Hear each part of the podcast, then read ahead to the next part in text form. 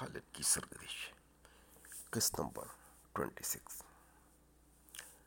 وقت کے خالد نے فرمایا ہے، تم زمانے کو برا مت کہو، کیونکہ زمانہ میں۔ ہوں زندگی ایک بہت بڑا میور ہے، جسے کسی مشتاق مصور نے ہلکے گہرے ہلکے گہرے یوغ رنگوں کے آمیزے سے تیار کیا ہو۔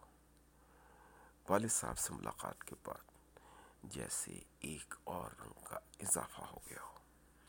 عجیب عجیب خیالات کی بھرمات تھی۔ سمجھ میں نہیں آ رہا تھا۔ ہم اس ملاقات سے اونچے بیٹھے بیٹھے نیچے سراک آئے ہیں یا نیچے بیٹھے بیٹھے اونچے ہو گئے ہیں۔ زندگی کٹھن بھی ہے اور آسان بھی۔ یہ سب کچھ انسان کے اپنے ہاتھ میں ہے کہ وہ اپنی زندگی کے ساتھ کیا سلوک کرنا چاہتا ہے۔ والد صاحب سے ملاقات تو ہو گئی تھی، لیکن باغیانہ خیالات کی بھر، کی بھرمار تھی کہ بائیس سال انہوں نے کبھی ہمیں یاد نہیں کیا۔ اور پھر دوسری طرف یہ خیال دل کو عجیب سی انجانی خوشی سے بھر دیتا کہ ہاں ارے، ہمارے تو ماشاء اللہ چار چار بہنیں اور بھائی ہے مصفی کا ایک بہت خوبصورت شعر ہے۔ وصل کی شب بھی لڑائی ہی ہی رہی۔ ان کے ساتھ۔ سر سے عاشق کا عذاب شب ہجران آ گیا۔ میرے آساب آگ میں گرے ہوئے خوش پتے کی طرح چمڑا رہا چرمڑا رہے تھے کہ جب تک آدمی کا وجود باہر ہے تو پھر بھی فاصلہ ہے، لیکن جب دل و دماغ میں ہے تو فاصلہ کہاں ہے؟ دل و دماغ میں بڑی کچ مکچ چل رہی تھی۔ پھر اس خیال نے دل کی دھارس بندھائی کہ اپنی ذات کو اہمیت نہیں دینی چاہیے۔ اور یہ قدم مناسب نہیں ہے کہ اپنی ذات کی وجہ کو بجائے تنازع بنایا جائے۔ اس سوچ نے دہن کو نہلا دھلا کے پھول کی طرح تر و تاز کی پیدا کر دی۔ ملاقات میں والد صاحب نے جو کچھ بے ترتیب الفاظوں میں کہنے کی کوشش کی تھی،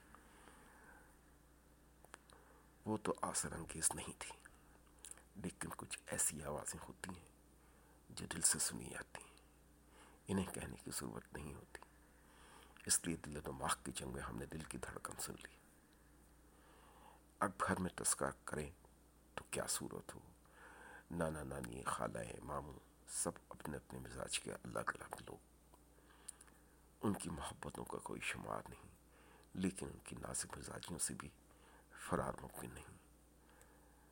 سب اپنے اپنے نقطۂ نظر سے سوچنے والے مہرباں ہمارے دماغ میں جو گتھیاں چل رہی تھیں، انہیں ہمیں خود ہی سلجھانا تھا۔ ان دنوں میں نے جسمانی زندگی سے زیادہ ذہنی زندگی بسر کی تھی۔ دل میں ڈر کا تیر چھپا ہے، سپنے پر ہے ہاتھ۔ رہ رہ کر سوچوں ہوں، کیسے پوری ہوگی رات؟ صفاف و شفاف، یہ رنگ برنگی ننیال کی یہ دنیا۔ بڑی نازک تھی۔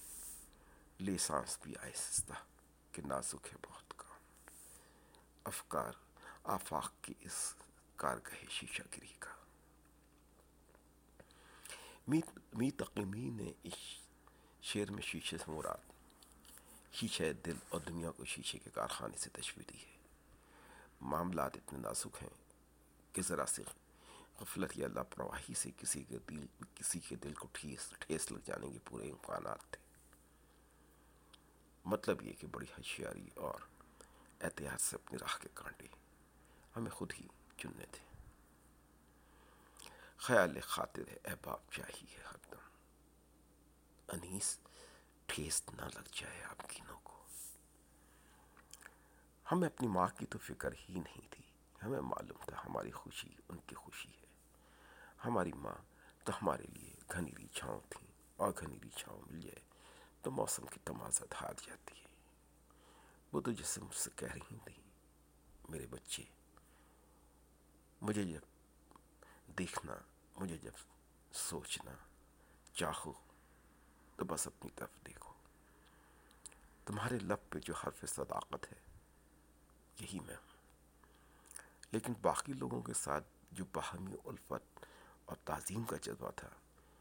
اس کے لیے ہم نے یہی مناسب سمجھا کہ آبگینوں کو ٹھیس سے بچانے کے لیے ننیال والوں کے علم میں لائے بغیر ہم اپنے والد صاحب کی فیملی سے تعلقات کو استوار کریں گے اور اپنے کزن کو اپنے راز میں شریک کر کے اپنے ددیال سے ملوا دیں گے۔